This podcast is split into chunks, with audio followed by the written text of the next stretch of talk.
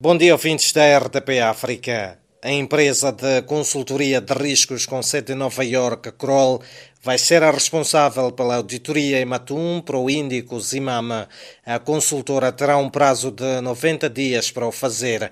O anúncio foi feito na sexta-feira pela Procuradoria-Geral da República. O governo moçambicano cedeu assim à exigência do Fundo Monetário Internacional para a retoma da confiança dos doadores e da comunidade internacional, como tinha já deixado claro Ari representante do FMI no país. Uma auditoria externa independente dessas dívidas é um elemento fundamental nesse processo de restauração da confiança no setor público e nas políticas macroeconômicas.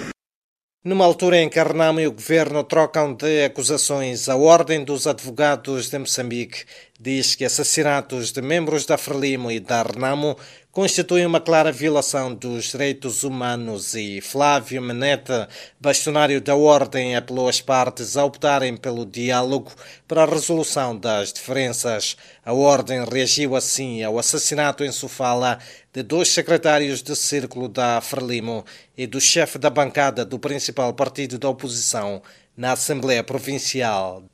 A posição da Ordem dos Advogados relativamente aos diversos assassinatos de membros, quer da Frelimo, quer da Renamo, eu acrescentaria, quer mesmo da população, que não estejam relacionados com qualquer partido, é de deplorar estes atos, que para nós é violação flagrante dos direitos humanos.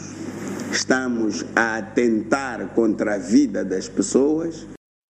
O representante da União Europeia em Moçambique, Sven Kuhn von Burgersdorf, considerou que o maior desafio que se coloca a Moçambique é a obtenção de confiança entre o governo e a oposição para ultrapassar a atual situação de tensão política.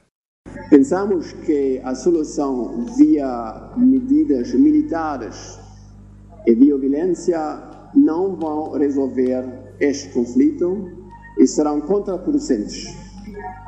E também contraproducentes para ultrapassar o maior desafio deste país, é a falta de confiança.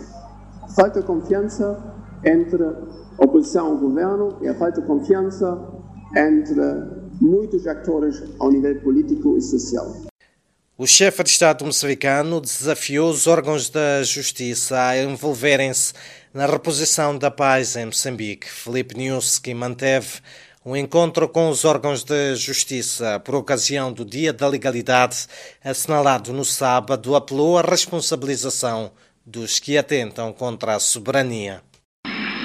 Os atos que atentem contra a paz e a soberania do nosso Estado devem merecer a devida resposta nos termos da lei em vigor no nosso país. A máquina judiciária não pode estar indiferente perante as mortes de cidadãos que cada dia são anunciadas. O consumo de energia elétrica passou a custar mais caro para o cidadão em Moçambique com a entrada em vigor, a 1 de novembro, da nova tarifa.